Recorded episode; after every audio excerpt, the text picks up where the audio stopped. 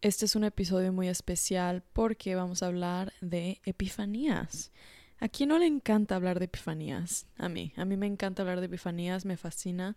Yo creo que han sido mis temas de conversación favoritos porque puede ser tan random como quieras hacerlo o tan profundo como también quieras hacerlo. Creo que es como algo que puedes hablar con cualquier persona y a la vez que puede ser tan particular como cierta persona en específico, no sé si me di a entender, pero las epifanías en general son un gran tema de conversación y por eso les traigo hoy a la mesa epifanías, corriditas, una lista de epifanías.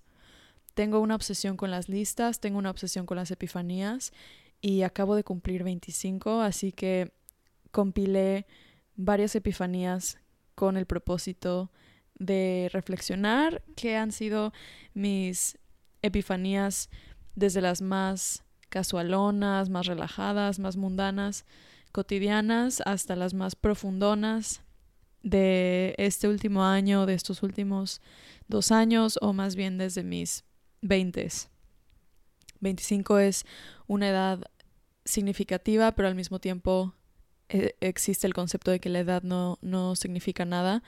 Pero yo la verdad nunca me envisioné teniendo 25 y aquí estoy y sigo sin creérmela, pero pues me emociona leer esto y, y estoy demasiado agradecida que ya no que ya no tengo 21 y estoy un, y estoy me siento menos perdida que cuando tenía 21, pero a la vez me siento igual. me siento con la misma esencia. Yo pensaba que a los 25 pues no lo sé, es que cuando uno se imagina cosas piensas que vas a tener todas, toda la vida resuelta o que ya va a haber como incluso cambios más tangibles. Y no lo sé, realmente para mí ha sido, han sido eh, años llenos de mucho cambio, mucho cambio tangible, mucho cambio emocional pero al mismo tiempo es un poco extraño, no lo sé, o sea, yo me siento como la misma persona en muchas en muchos sentidos y mm, es un poco extraño, la verdad es muy surreal. Uno de los motivos por los que quise, bueno, estuve muy muy emocionada de digamos de exponer, comenzar a exponer mi edad fue porque cuando yo empecé a hacer podcasting cuando tenía 20 o 21 yo me acuerdo que con mi primer podcast yo compartía cosas que leía que un poquito parecido a esto. Y me acuerdo que alguna vez me dijo una chava que era mi amiga, mucho mayor que yo, pero era mi amiga, me dijo así como, ay, pero es que tú qué vas a saber, tú tienes 22, ¿sabes? Como que desmeritando un poco como que el hecho de que yo estaba así sentada diciendo cosas pues no sé, incluso epifanías mías, no lo sé. y como que no tenía la licencia en cuanto a la edad para compartir cosas. Y eso me pasó durante toda mi vida. Siento que siempre fui una una chavita, una niña un poquito un poquito muy como madura en muchos sentidos y la verdad es de que es un poco no me encantaba ser madura en el sentido que siempre pensé mucho, siempre como que me clavaba en cosas y trataba de encontrar la causa y leía y uff, e-, era, era un poquito, no sé, sí, definitivamente sí era un poquito como más adulta, no adulta, pero un poco más madura que la gente de mi edad. Entonces siempre tuve esos como comentarios como de que, ah, es que como que, ¿sabes? Eres un poco más madura. Como que siempre fui muy madura para muchas cosas, pero siempre era a la vez muy joven para otras. Y, y sentía que tenía que esperarme a tener cierta edad para por fin ya desenvolverme y hacer ciertas cosas y decir. Y siempre tenía este tipo de comentarios, ¿no? Como de que, ay, pero estás, ¿sabes? Como que tú qué vas a saber sobre esto, como que ay, apenas tienes veintitantos, ¿qué vas a saber? Entonces me siento muy orgullosa de que llegué a los 25 y ya abiertamente puedo decir lo que quiera y aunque sea muy joven para muchas cosas, ya quien me quiera decir algo, puedo simplemente decirle no, porque para mí 25 no es lo mismo que tener 21 porque no es lo mismo, pero ya no permito que nadie me diga eso porque he aprendido que no tenemos que tener una edad en particular, es literalmente cuestión de mm, el aprendizaje de cada persona, de cada alma, son diferentes etapas y cada quien tiene el derecho de, de de compartir, supongo, y de cada quien es experto en su propio camino. Y algo que aprendí en mis talleres de literatura, bueno, de escritura más bien, fue que yo me acuerdo que yo estaba en un grupo, ay, yo desviándome de la conversación por completo, por favor, bear with me. Yo me acuerdo que yo en todos mis grupos de escritura, yo era la, yo era la más joven. Todo el mundo que estaba ahí eran mamás, eran señoras, o sea, eran de que señoras, señoras. Y yo era como la morrita, ¿sabes? La morrita. Entonces, yo me acuerdo que a veces me daba un poquito como de...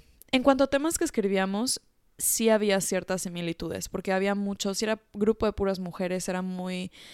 Eh, iba muy alrededor de relaciones, con, de relación con nuestro cuerpo y de temas muy arraigados a lo que es ser mujer y a lo que conlleva emocional, física, Em, de todos los sentidos, pero yo me acuerdo que yo le pregunté a mi maestra, ¿no? Yo le dije que, oye, ¿tú crees que yo estoy muy fuera de lugar aquí? O sea, ¿tú crees que es, o sea, que es una burla, un chiste lo que escribo, ¿sabes? Como que, ¿por qué, ¿por qué a estas señoras les interesaría leer sobre mis escritos de lo que es una, la vida de alguien que tiene 23, 24, ¿me entiendes?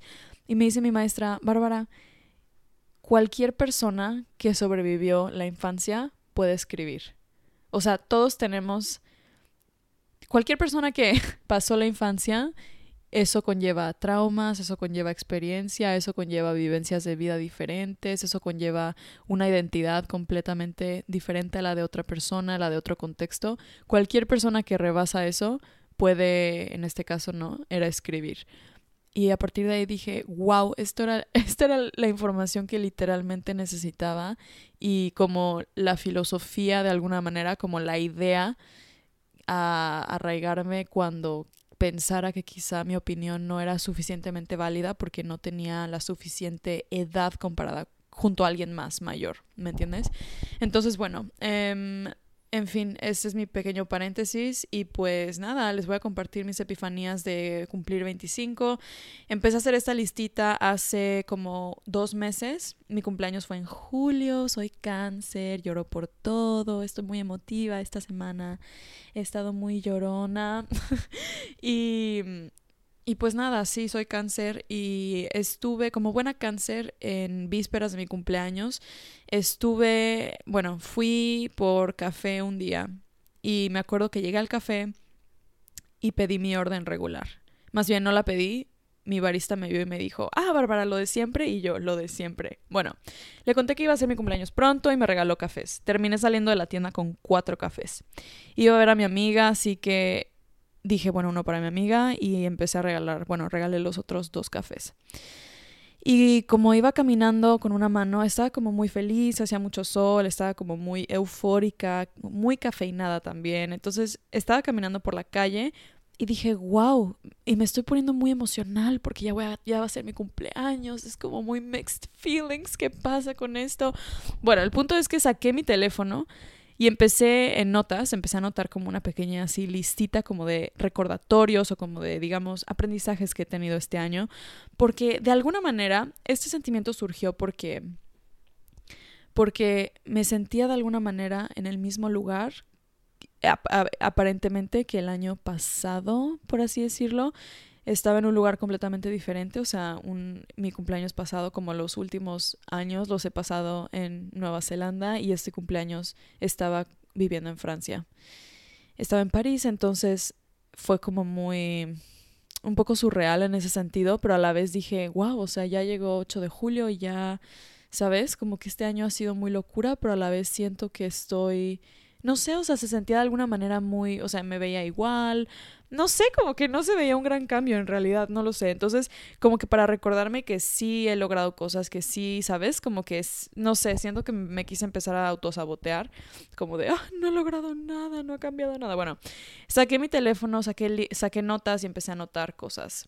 Y conforme iba caminando con mis cafés, conforme iba caminando al parque a ver a mi amiga, empecé a anotar una lista y llegué a 25, bueno, 24, el último lo agregué recién, pero anoté 24 cosas que como epifanías en general. Y son epifanías muy simples y epifanías muy complejas y cosas como que se han incorporado a mi filosofía de vida y cosas que estoy incorporando a, a, mi vida todavía porque son cosas que dije, wow, me cayó el 20, quiero intentar y estoy en su mayoría son cosas que supongo me funcionan y que quiero incorporar.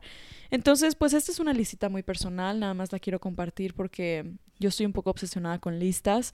Cuando usaba Tumblr hace muchos años, y yo hace muchos años, no, todavía uso Tumblr, pero cuando comencé a usar, a usar Tumblr, me acuerdo que em, vi un post que, de, que decía como lista de, no sé, 20 cosas de consejos de una señora de 80 años, ¿no? Para la juventud.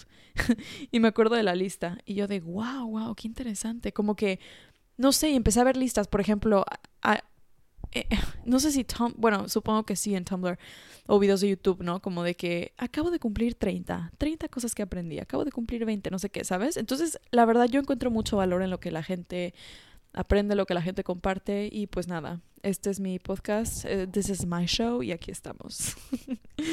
Espero disfruten y, y pues nada. Primer punto.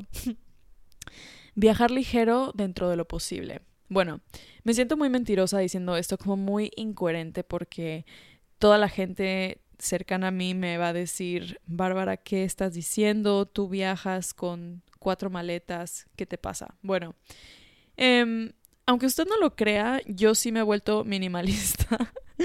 en el sentido en el que yo creo que la gente no capta que cuando viajo, pues no sé, bueno, este año que me mudé de países, pues me mudé de países moviendo mi vida de varios años. Pero dentro de lo que cupo, eh, viaje ligero, viaje ligero. Pero yo creo que cuando, cuando escribí este punto, me refería más como a viajar ligero a nivel, obviamente, físico pero más que nada como a nivel emocional o a nivel a nivel emocional, vamos a decirlo. Yo por mucho tiempo cargué mucho resentimiento pues hacia todo en realidad. Bueno, más que nada como hacia mis años de escuela, ¿no? O sea, como que tenía traumas del pasado y como resentimientos y como sentimientos así muy encontrados y muy fuertes. Y hasta que un día realmente llegué a la conclusión, dije, no puedo, no puedo cargar esto, o sea, porque por más lugares bonitos que vea, por más gente tan linda que conozca, y si, si sigo cargando eso, no voy a poder disfrutar 100% lo que tengo enfrente. Entonces empecé a practicar el soltar eso, el desapegarme y ha sido de las mejores cosas que he aprendido porque definitivamente es como dicen los sabios que el resentimiento es tomar veneno y esperar que la otra persona se muera, ¿no? Entonces, em, viajar ligero aplica en la vida, en la vida, transitar por la vida así, como ligerito, ligerite, y también viajar en general. Tengo moral de decir esto a la vez porque el último mes me la pasé viajando con una mochila, muy clásico, pero viajé con una mochila yo solita y me sentí súper bien, la verdad, con puras cosas esenciales. Yo quiero decir que soy muy maximalista cuando se trata de empacar porque pues como trabajo con equipo es un poco complicado como decidir nada más guardar ropa y mi cepillo de dientes. O sea, no puedo hacer eso. Sin embargo, este mes que estuve mi verano ha sido un poquito más minimalista en ese sentido, así que sí puedo decir viajar ligero dentro de lo posible. Número dos, ha sido de lo más fuerte que he aprendido, sobre todo este año, se consolidó mucho y aplica, bueno, para mí fue como a nivel relación con alguien, pero aplica genuinamente en todo, cierres de la vida, cierres con personas, con amigos, con etapas, quizá no, pero es que nunca o quizá casi nunca o no siempre, vamos a dejarlo en, no siempre va a haber el cierre que quiero o que queremos, no siempre va a haber el cierre que queremos. Yo creo que yo sí lo aprendí a la mala porque a veces creemos que no podemos ponerle punto final a algo, o no podemos soltar a alguien hasta que nos diga las palabras que queremos escuchar, nos diga como justamente la despedida o la disculpa que creemos merecer pero tristemente no todo el mundo ve las cosas como nosotros, no todo el mundo ah, piensa o, tiene la humildad de, disculparse o de, o de querer cerrar algo. Entonces, a veces, al menos yo en lo personal, yo me sentí, me quedé en un, estancada en un lugar por mucho tiempo por por querer esperar justamente esto, ¿no? Como este cierre para decir, ok, por fin ya estoy libre. Creo que yo tuve que hacerlo yo misma y decir, ok, quizá no voy a escuchar jamás estas palabras de esta persona, y está bien, no es mi culpa, pero tampoco puedo cargarlo y me hace más daño estar esperando esto a, no lo sé, como que estar esperando algo que quizá no va a llegar y guardármelo y tenerlo en forma de, de rencor o de tristeza. Entonces, creo que aceptar que no va a haber el cierre que queremos y tomar la iniciativa y, em, e iniciar un proceso de quizá desapego, quizá de sanación, quizá de aceptación es lo más ideal porque, no, o sea, no lo puedo recomendar más. Realmente es algo que yo sí lo aprendí muy, muy duro este año sobre todo y, y es muy doloroso, pero genuinamente es como la ruta más efectiva para move on lo antes posible. Entonces, no siempre va a haber el cierre que queremos y no por eso tenemos que esperar o quedarnos estancados. Punto número tres, el rencor no sirve de nada. Este estoy leyendo mi lista, por cierto, así que perdón si suena un poco, si mi tono cambia. El número tres literalmente ya lo dije, no sé por qué lo repetí. Bueno, no lo repetí, me adelanté más bien. Me, me adelanté. El rencor no sirve de nada, es como tomarte una copa de veneno esperando que le dañe al otro. Literalmente lo que dije en el punto uno. Amazing. Cuatro. Ok, esto los OGs de ese podcast van a decir, wow, Bárbara, qué diosa haciendo referencia a tu, a, tu propio trabajo, pero pues sí, no puedo hacer más. Cuatro, tú eres tu hogar. Y creo que este, esto ha evolucionado para mí porque precisamente el primer episodio de este podcast que salió en 2022, no, 2021, fue, el primer episodio fue Tú eres tu hogar o Creo que no lo hice en español, de hecho. Creo que fue You're Your Home. Bueno, en fin, fue Tú eres tu hogar y hablé sobre cómo el hogar resulta ser como en el ser y, como que no es una estructura física, pero creo que para mí, a pesar de que sí, yo sí creo que tú eres tu hogar y todo, y que no, un hogar no es siempre un lugar físico, que un hogar también puede ser el lugar que nos rodea, con, con, con quienes estamos, quienes somos hoy. Eh, para mí evolucionó porque yo lo empecé a ver, o sea, como que siento que la primera etapa fue verlo, verme como a nivel individual, ¿no? Como yo soy mi hogar y conforme yo esté en cualquier lugar, o sea, yo siempre voy a estar en mi hogar, ¿me entiendes? O sea, yo estoy en mi casa porque estoy yo conmigo. Pero creo que conforme más me he conectado a todo alrededor de mí, conforme más consciente he tratado de ser en mi vida, me di cuenta que también todo alrededor nuestro es nuestro hogar generalmente yo me empecé a sentir sumamente arraigada a la naturaleza, por ejemplo. Empecé a pasar mucho más tiempo en la naturaleza porque me tranquilizaba y me daba esa como paz como si estuviera literalmente así en un en mi recámara de toda la vida segura, tapadita. Era esa sensación, entonces me empecé a dar cuenta que el hogar es todo, o sea, todos venimos todos somos de esta tierra, todos venimos sí de algún lugar diferente, pero que en realidad, no sé, hay también un hogar puede ser aquello externo, ¿no? Pueden ser personas, puede ser un círculo, puede ser una comunidad, puede ser diferentes cosas. Entonces, creo que mi punto aquí es como una evolución de esa idea de tú eres tu hogar, sí a nivel personal, a nivel individual, pero también mi aprendizaje muy reciente ha sido como también es una colectividad, también somos parte de algo más grande que nosotros. Y eso ha sido muy liberador aprenderlo, de hecho, porque no cae como en el individualismo, sino es más como conexión a todo lo demás. Y me ha sido muy sanador darnos cuenta, darme cuenta que justo, ¿no? Como que el hogar es inherente a nuestra esencia y el hogar ya lo tenemos, ya es nuestro. Y solo tenemos que reconectar. Punto número 5 se lo robé a esta viejita que les conté de Tumblr, que definitivamente me acuerdo que leí el consejo y desde ahí como que me obsesioné y quise hacerlo como aún más intenso. Y el punto número 5 es documenta tu juventud de alguna manera. Ya sean escritos, videos, fotos digitales, fotos análogas, pinturas, dibujos, etc. Bueno, pues sí, nada, esto creo que es, se explica solo yo disfruto muchísimo tener, sobre todo lo, lo, he vivido cuando empecé a tomar fotos análogas en rollo, porque tienes como la ansiedad así como de ver como de recibirlas y como de ver cómo salieron. Entonces yo tengo mis, mis carpetas guardadas en, en un disco duro y cada que veo las fotos que empecé a tomar, por ejemplo, que no tomaría con una cámara digital, ¿no? O sea, al menos a mí me pasa que con mi cámara análoga tomo como fotos ya sea de viajes o cosas muy planeadas o muy como fuera de lo normal, pero también cosas muy cotidianas. Entonces, cada que logro accesar como la cotidianidad de cierta etapa de mi vida, digo, wow, qué, wow, qué alivio que lo documenté, qué, qué, alivio que tengo estos recuerdos, porque realmente si no, no los documentaría, o sea, porque a veces se nos olvida la cotidianidad, a veces yo me quiero eh, acordar incluso como que digo, wow, o sea, cómo era mi rutina cuando iba, no sé, en la escuela, cuando vivía con mis papás todavía, eh, cuando empecé la universidad, o sea, cómo habrá cambiado mi rutina, ¿no? Y a veces no nos, no nos acordamos porque eso que es lo, lo, cotidiano se nos va, no lo documentamos, lo vivimos en automático. Entonces, documentar como estos, estas etapas que tenemos eh, es muy bonito y es muy bonito revisitar y definitivamente es como buena pauta para reconocer, ¿no? O sea, como, como nuestras nuestros espacios han evolucionado, si es que queremos retomar algo, si nos da gusto dejar algo, no lo sé. Pero documentar nuestra juventud o nuestra vida de cierta manera es sumamente bonito. Creo que es de lo, de lo más bonito que es como mi mantra de vida. Punto número 6, mi actividad favorita yo creo que en la vida. Y es um, host dinners with your loved ones, even if that circle constantly changes. Lo anoté en inglés.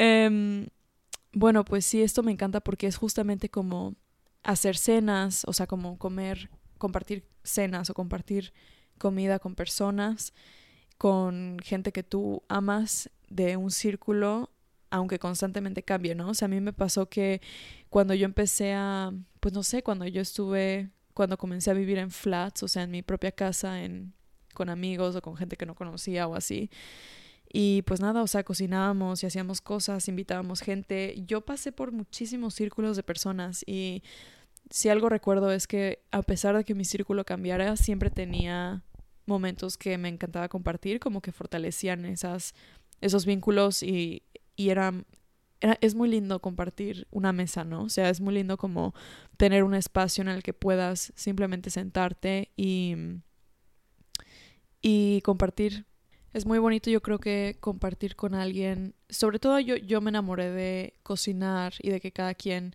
en, en inglés se llama potluck, entonces un potluck es cuando alguien hace algo de comer, o sea, cada quien trae algo, literalmente, es como que adornas la mesa bonito, puedes tener themes, incluso como temas así específicos para el potluck, eso se hizo mi hobby, te lo juro, porque y era súper seguido, o sea, a mis amigos les encantaba hacer potlucks, entonces era como que cada quien, o sea, nos rotábamos de casas, entonces cada quien traía platillos especiales o cosas como sus cosas favoritas, platillos de su familia, como recetas familiares, recetas, me estoy tragando las palabras, recetas familiares, entonces cada quien trae algo para compartir y era un espacio muy bonito porque es como algo tan básico como comer, o sea, como algo tan, ¿sabes?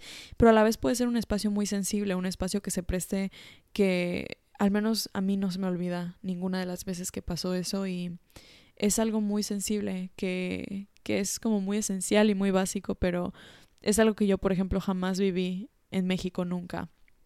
Y le empecé a agarrar muchísimo valor.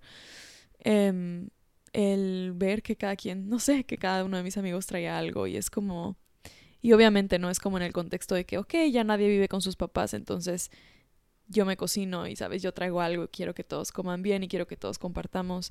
No sé, es como comidas familiares con familia elegida, aunque ese círculo cambie constantemente como lo fue mi caso. Bueno, punto número 7 tenemos más whole foods, o sea, más comidas naturales.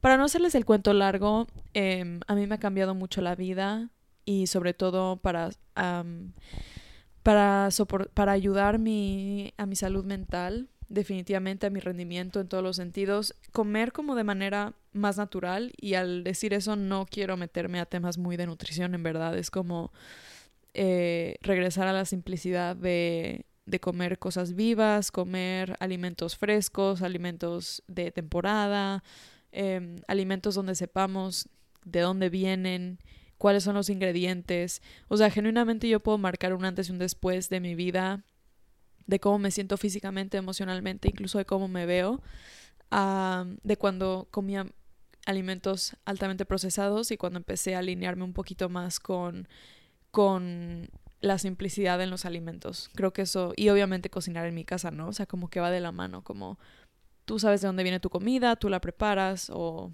¿sabes? Dentro de, lo, dentro de la medida de lo, de lo que cabe, de lo posible. Definitivamente eso para mí ha sido, em, ha, ha elevado mucho mi vida y mi salud. Punto número 8 de mis cosas favoritas. Aprende los nombres de quienes hacen tu café a diario o venden el periódico o el pan o cuidan tu casa o cocinan para ti. Llámalos por su nombre y conversa con ellos a diario.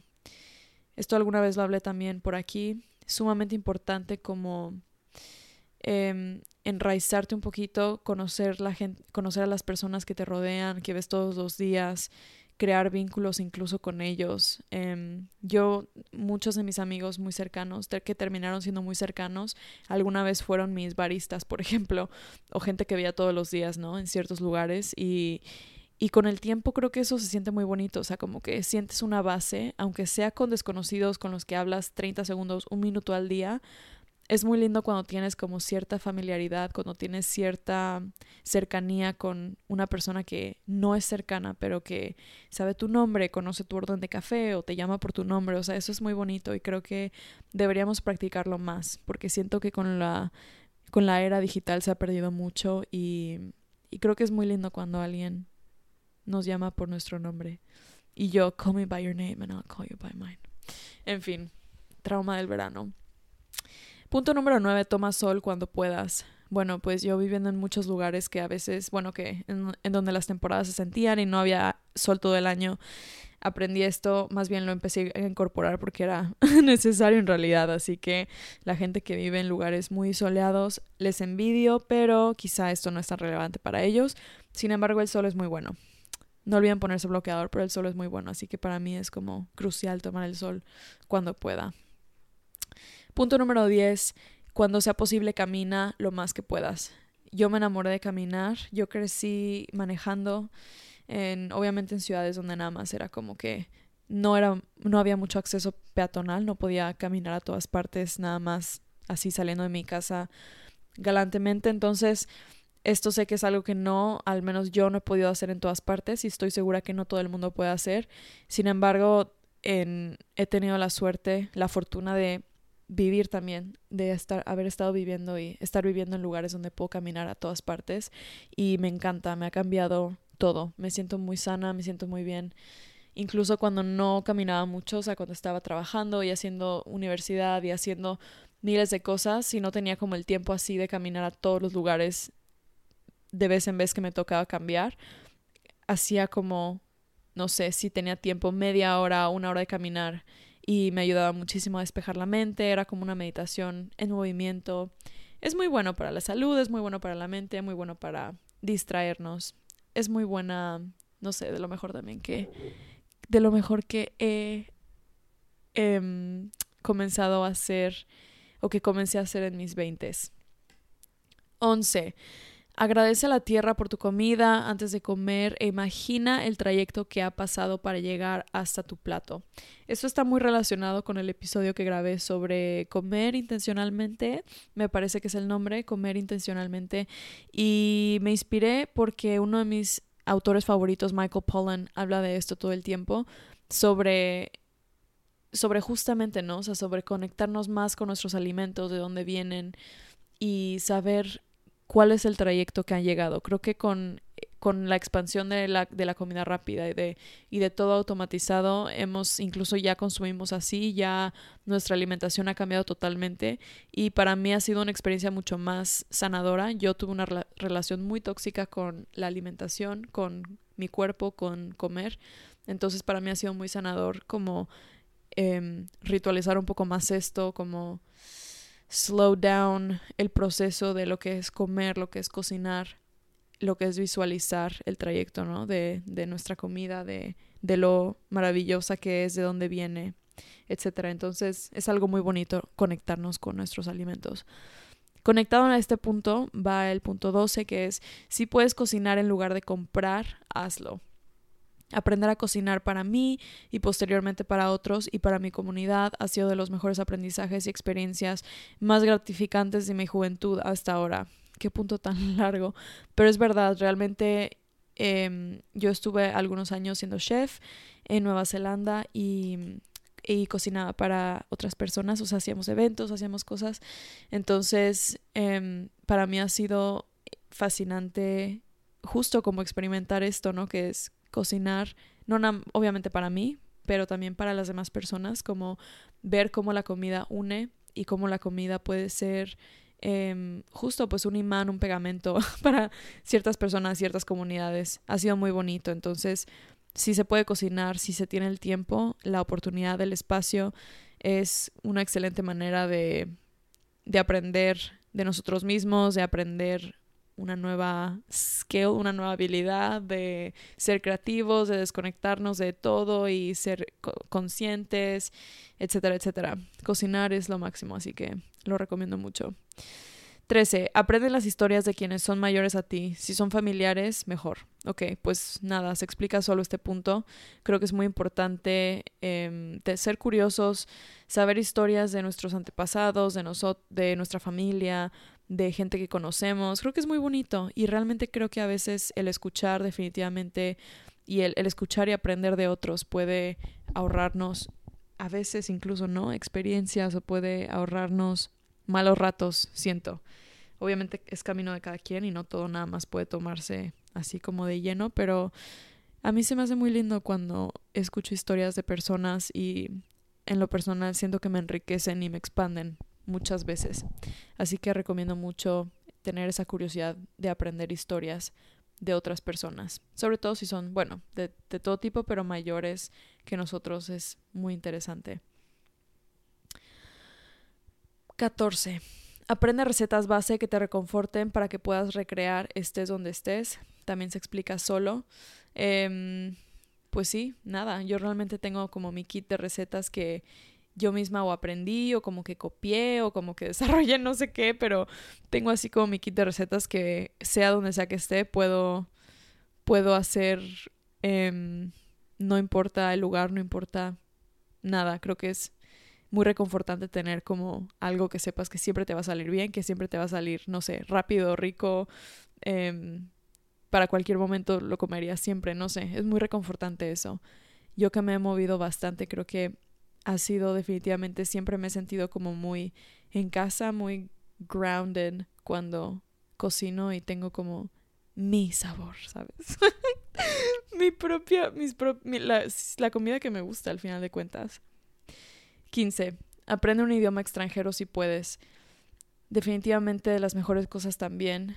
Eh, amplía tu amplía tu visión, abre tu mente, te expande te hace incluso cuestionar lo que sabes en tu idioma. Te, a mí me ha hecho recapacitar sobre si lo que digo en español, por ejemplo, es adquirido de, otro, de otra parte o si son cosas que realmente yo creo y yo sé. El pensar o decir cosas en otro idioma me ha hecho cuestionar mucho para bien y es súper divertido, la verdad. Te abre las puertas y es precioso aprender un idioma extranjero si se puede. Me gusta que hoy en día es mucho más accesible para cualquier persona teniendo un teléfono puedes empezar a, practicar y se me hace muy bonito. Definitivamente recomendado, 100%, muy buen hobby. Punto 16. Si puedes dejar propina, hazlo, sobre todo si es una persona joven quien trabaja o alguien muy mayor. También se explica solito, pero eh, yo he estado en trabajos, trabajando en trabajos donde la propina hace una gran diferencia y definitivamente eh, a la persona que trabaja, si es muy joven generalmente es porque está ahí porque o estudia o es o tiene es un poquito más vulnerable en la sociedad, al igual que una persona muy mayor. Así que cuando se tenga la oportunidad de hacer eso, ya sé que hay lugares donde no se usa, donde los contextos socioculturales no son no se prestan y creo que eso es un poquito mejor quizá porque significa que protegen a la persona, pero pero si tenemos la oportunidad de dejar propina, a alguien que vemos trabajando más joven o muy mayor, hay que hacerlo porque definitivamente em, no sabemos el motivo por el que estén ahí o no sabemos su historia personal. Así que sí, y eso va de la mano, no lo anoté, pero eso va de la mano 100% con siempre tratar bien a la gente de servicio. Para mí es lo más red flags del mundo ver que alguien trate mal a alguien de servicio. O sea, me da asco esa actitud la impotencia de, de, algunas personas ante la gente que trabaja en restaurantes, en hoteles, no puedo con eso. Así que esto aplica igual. Tenemos que tratar bien a nuestras personas de servicio. Siempre. 17. Si topas ojos con un extraño, mantén contacto visual, intenta sonreír. Bueno, pues esto es algo que yo estoy incorporando porque me aterra, me aterra en verdad. Creo que ya nos da un poquito de más miedo en general ver a los ojos directamente, como tener contacto visual. Y me ha pasado muchas veces que estoy, no sé, en el, en caminando en el metro, en el parque, en el café, y cruzo ojos con alguien y como que automáticamente los dos, así, quitamos los ojos, ¿no? O sea, como que nos da miedo, nos da nervio, no lo sé. Y me empezó a dar mucha risa, como que como siempre esa era la dinámica, ¿no? Entonces me empecé a forzar poquito a poquito a, a justo como a, a mantener un poco más, ¿no? El contacto, el contacto visual. Y luego dije, oh, que me mata, o sea, me... Uh, pero dije, ok, vamos a sonreír. ¡Ah! Incluso pensándolo me dan nervios. Pero bueno, intentar sonreír. Y es como la el mejor sentimiento del mundo porque siento que otras personas me han arrastrado a hacer esto. Por ejemplo, si voy caminando y veo a alguien y automáticamente ellos me sonríen, es inevitable que yo sonría. Aunque esté teniendo el día más de la chingada, aunque esté teniendo como el momento más bajo, si alguien hace eso, genuinamente, si estoy pasándola fatal, si estoy teniendo una crisis, lo que sea, me eleva, o sea, genuinamente me hace el día y creo que eso me ha motivado a decir, yo también quiero ser esa persona, o sea, yo quiero ser esa persona que sin dudarlo, nada más te voltea a ver y sonríe, ¿me entiendes? O sea, es como, wow, ¿no? Qué intimidad, qué momento tan íntimo, pero a la vez qué momento tan, no sé, tan humano, ¿no? Creo que es lo más humano que hay y lo estamos perdiendo o ya lo hemos perdido o lo evitamos más bien, ¿no? Cuando cruzamos miradas. Entonces, definitivamente algo que estoy incorporando y trato dentro de la medida de hacerlo, me esfuerzo, ojalá algún día sea hábito y sea instantáneo, pero si topar, si, si topamos ojos con un extraño, mantener contacto visual e intentar sonreír. 18. Viajar con una mochila alguna vez en tu vida, pues bueno, ya les conté mi viajecito de mochila, precioso, precioso. Es muy bonito viajar con mochila, yo sé que no en todos los países se puede, pero si alguna vez en tu vida, si alguna vez se te presenta la oportunidad, hazlo. Yo antes decía como que, uff, es que yo no soy como de outdoors, yo no soy así campera profesional, yo no sé qué, la, la, la. Bueno, hazlo a tu manera, o sea, no tienes que irte al desierto dos semanas, no tienes que irte a, al, a, acampar al bosque. Puede ser, pues no sé, no, ahí ya te dejo a ti a tu imaginación. Pero realmente viajar nada más con una mochila es muy enriquecedor y muy bonito porque no sé, esa, esa sensación como que lo único que tienes es tu mochila y tú, es como de cierta manera liberador, de cierta manera emocionante y te da juventud, es el secreto de la eterna juventud. Con cuidado definitivamente. 19. Escribe cartas, pues bueno, esto ha sido algo que yo he practicado toda mi vida, no sé de dónde lo saqué, nadie en mi familia realmente ha sido así como loco por las cartas como yo, yo sí soy la loca de las cartas. Hace poquito que estaba en Portugal viajando por todo, bueno, desde que empecé en el verano que estuve viajando por diferentes sitios, compraba postales y papel y cosas así y me sentaba en cafés como que mi actividad así como para traer presencia y no usar mi teléfono. Para calmar la ansiedad era sentarme en un café y escribir cartas y postales. Y tenía mi lista de direcciones de en México, bueno, tenía miles, bueno, mandé, terminé mandando cartas y postales a todas partes. Terminé mandando en México, Nueva Zelanda, Australia, Francia, Italia, Portugal, em, Estados Unidos, Perú, etcétera. No sé, en fin. Terminé mandando cartas. Así que cartas, sigamos escribiendo cartas. Por favor, no hay que dejar que las cartas se extingan. Son muy personales. A veces una carta es lo último, quizá el último recuerdo que alguien tenga de ti. Y es muy bonito, que puede ser muy nostálgico y triste, pero es muy bonito. Así que escribamos cartas. Por favor, sigamos escribiendo cartas. Punto número 20. Si no es ahí, la vida te va a seguir mostrando de una manera u otra.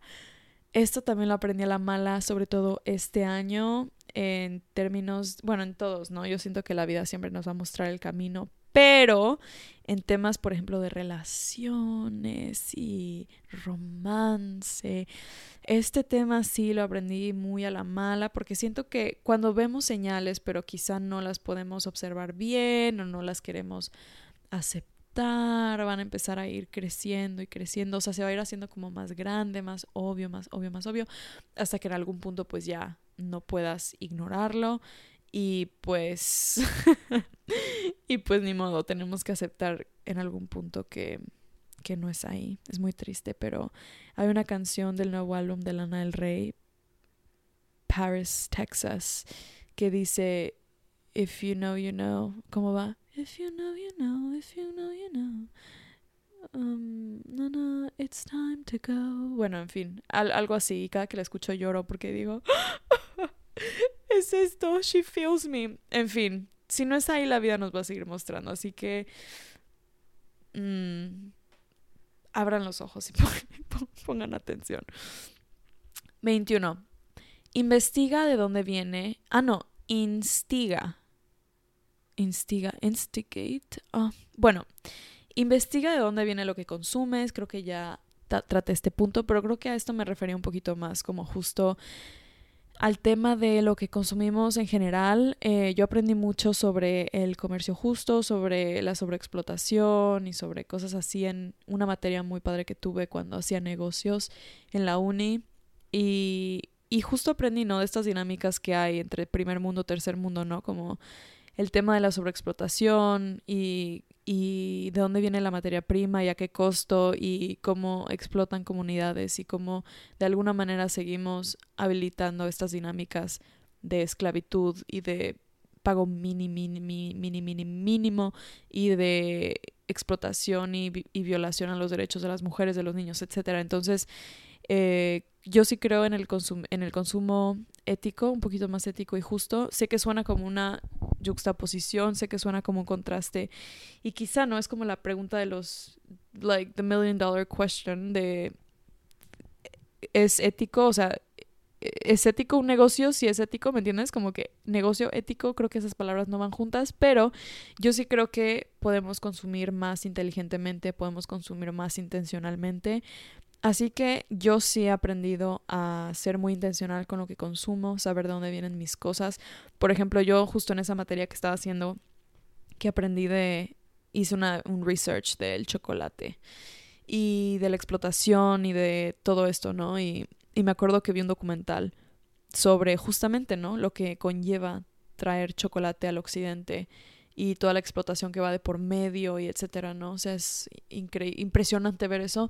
Y desde ahí yo me hice una, una promesa y dije, wow, o sea, yo viniendo de un país como México, donde históricamente hemos tenido tanto cacao y hemos sido tan abundantes, yo no quiero imaginarme que aquí también pasa eso, porque pasa y, y si voy a consumir chocolate, quiero asegurarme que sea quizá upsis, no lo sé, una marca más limpia, quizá con una certificación.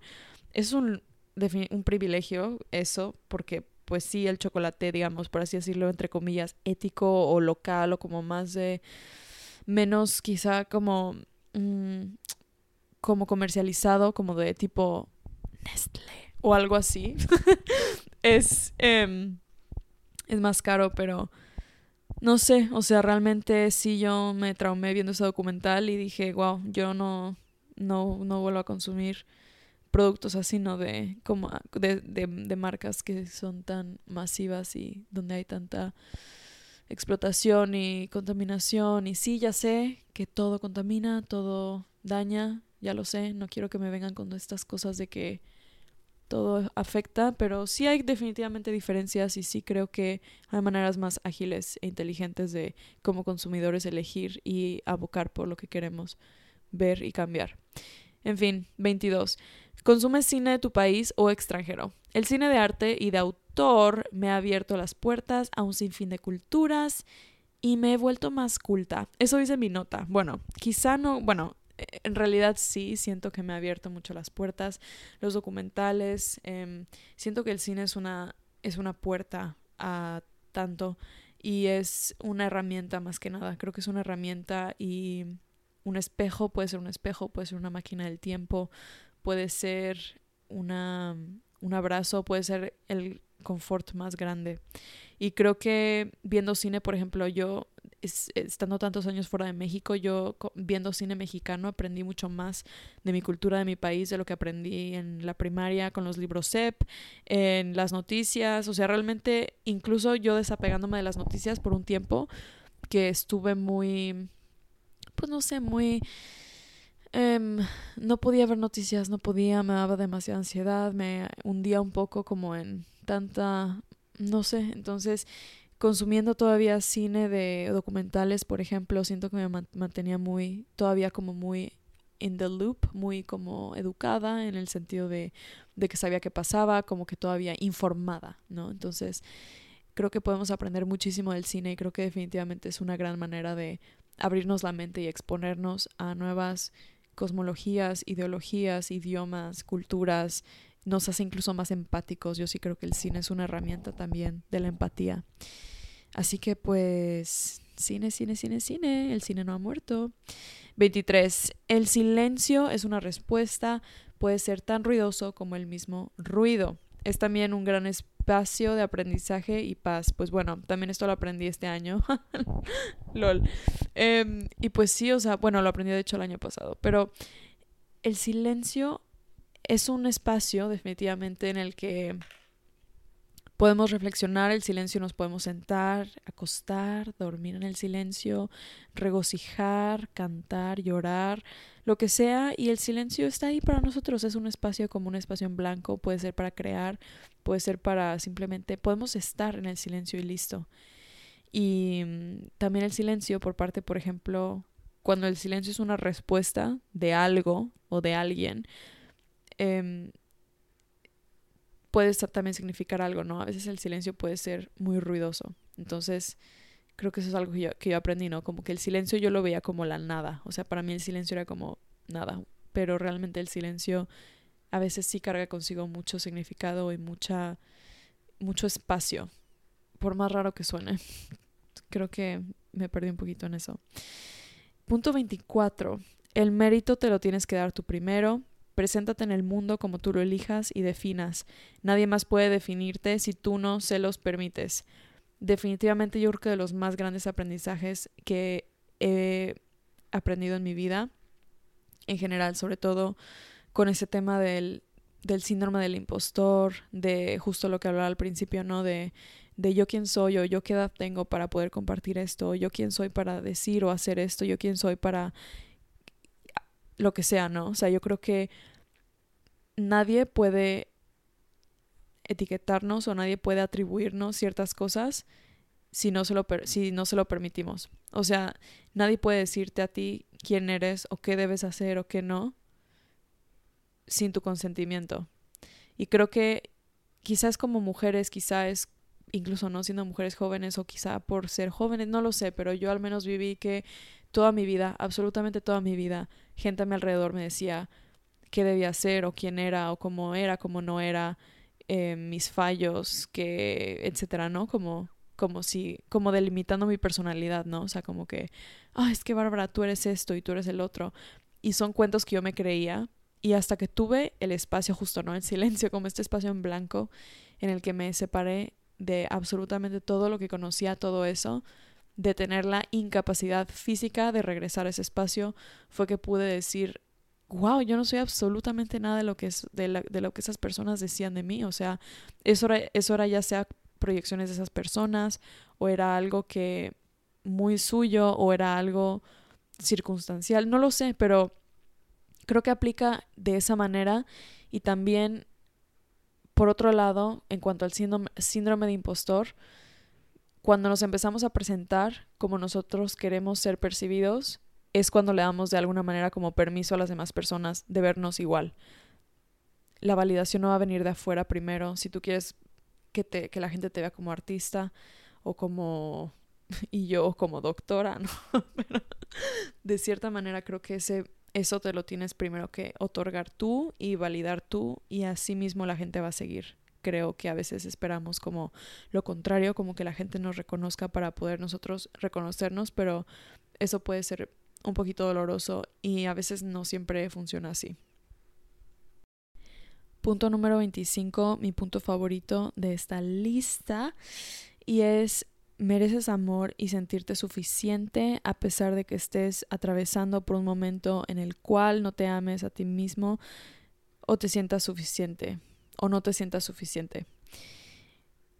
Esto es yo creo que de las lecciones más grandes que he aprendido porque yo crecí pensando que para que alguien más me quisiera, para que alguien más me amara o me aceptara, yo tenía que aceptarme o amarme primero. Que en cierto punto yo creo que sí tiene muchísima verdad. Sin embargo, por el otro lado, creo que a veces no, a veces tenemos derecho de no sentirnos así de bien, a veces no nos sentimos así y, y el creer que por eso no merecemos amor o ser aceptados es sumamente doloroso y, y yo puedo decir que he estado en situaciones en mi vida, en momentos sumamente bajos donde yo ni siquiera quiero verme la cara, o sea, donde yo no me tolero, en el que yo he podido salir de ahí porque me he sentido aceptada por un grupo, por una comunidad, por alguien. Alguien cree en mí, alguien me ve, me siento como vista por alguien, me siento reconocida y eso te eleva, o sea, a veces a veces nos toca estar en un momento en el que estamos tocando fondo y ahí no siempre podemos self-help, auxiliarnos, sacarnos de ahí mismo, ¿no? Entonces, yo creo que es sumamente valioso como ver el valor que tiene el que te eleve el amor de otras personas. A veces, a veces tenemos que vernos con los ojos con los que nos ve alguien que nos quiere mucho, que nos admira mucho para poder incluso reconocer ese valor, ¿no? Es un poco triste pensar que ah, no, no siempre tenemos ojos ni logramos verlo, pero creo que es muy bonito cuando eso pasa a mí me ha transformado la vida y me cambió la percepción porque yo todavía creyendo eso en un momento muy bajo que tuve, eh, yo me sentí sumamente, ha sido yo creo que de las mejores épocas de mi vida, ¿no? Pertenecer a un espacio en el que la gente me quería y me veía y me escuchaba y, y era como un espacio en el que tú nada más tenías que estar ahí ya, o sea, no tenías que llegar ni a ofrecer nada, ni a poner tu mejor cara, ni poner tu mejor outfit, ni nada, o sea, era realmente llegar y simplemente estar, y con estar es suficiente y con tu esencia la gente te recibe y eres bienvenida, ¿no? A mí eso me cambió la vida y me di cuenta que eso yo también lo, lo haría por las demás personas, ¿no? O sea, como que a mí, eh, por más que, o sea, sea quien sea una persona, creo que todo el mundo merece esa aceptación y merece em, sentirse bienvenido y sentirse valioso y es muy triste cuando eso pasa, pero creo que le pasa, nos pasa más seguido de lo que creemos y a más personas de lo que creemos, entonces creo que em, creo que ese amor y esa luz ya la tenemos, ya es nuestra y a veces se nos olvida y es cuestión de que y es cuestión nada más de recordar que ahí está. O sea, es cuestión a veces de que de afuera se nos refleje para volverla a ver hacia adentro. Creo que eso es muy, muy bonito y a mí me ha cambiado la vida. Me ha sanado mucho en momentos en los que genuinamente decía, wow, no sé si voy a salir de aquí.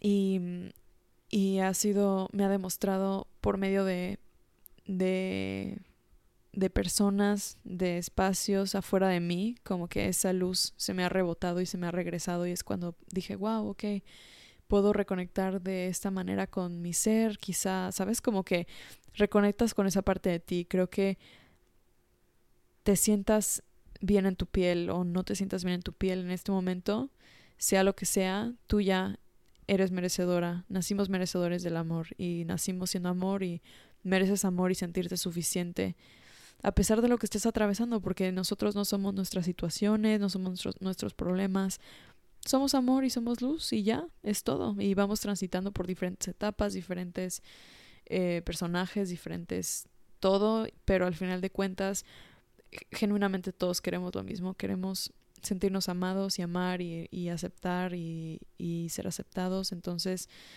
creo que mm, es muy importante justamente recordar eso y de esa misma manera tratar a las demás personas. A mí me ha sido tan sanador eso y genuinamente esa experiencia de vida me cambió, me hizo una persona mucho más sensible, mucho más abierta y me hizo verme a mí con otros ojos, con los ojos que con los que me sentía vista y aceptada y creo que eso cambia la vida y creo que puede ser un poquito peligroso incluso pensar que que todo recae de nosotros y que todo es o nuestra culpa o nuestro éxito, ¿no? Entonces, no sé, a mí para mí ha sido muy interesante como de construir estas creencias que van alrededor del amor y del amor propio que aprendí y que la vida me ha ayudado a reestructurar y estoy muy agradecida por eso. Y estos son los 25 puntos, 25 epifanías de mis 25 añitos. Em, espero que te haya gustado, te haya sido entretenido por lo menos. Em, me encantaría saber si tú tienes alguna lista de epifanías. Me encantaría leerla si es que la tienes y la quieres compartir. Esto es todo por hoy. Muchas gracias por escuchar, muchas gracias por acompañarme hasta mis 25 años. Estoy muy agradecida. Este proyecto ha sido de las cosas más bonitas que he hecho hasta ahora porque es muy mío y muy personal, pero a la vez se siente no tan mío y se siente más colectivo, se siente más como un recordatorio de que no soy la única atravesando cosas y que no somos los únicos y que se siente más colectivo y eso me gusta mucho y me hace sentir muy feliz. Así que estoy muy agradecida, muchas gracias por escuchar y llegar hasta el final y muchas gracias a quienes me escriben seguido. Ya saben quiénes son. Así que te mando un abrazo hasta donde estés. Recuerda que tenemos journaling workshops eh, en los links. Eh, recuerda que puedes escribirme en Amora Podcast o Bimbirela en Instagram. Y nada, gracias por escuchar. Nos vemos la siguiente semana. Y yo, nos vemos el próximo mes. No es broma. nos vemos la siguiente semana. Feliz verano, feliz agosto todavía. Y todo lo mejor. gracias y a la próxima. Chao.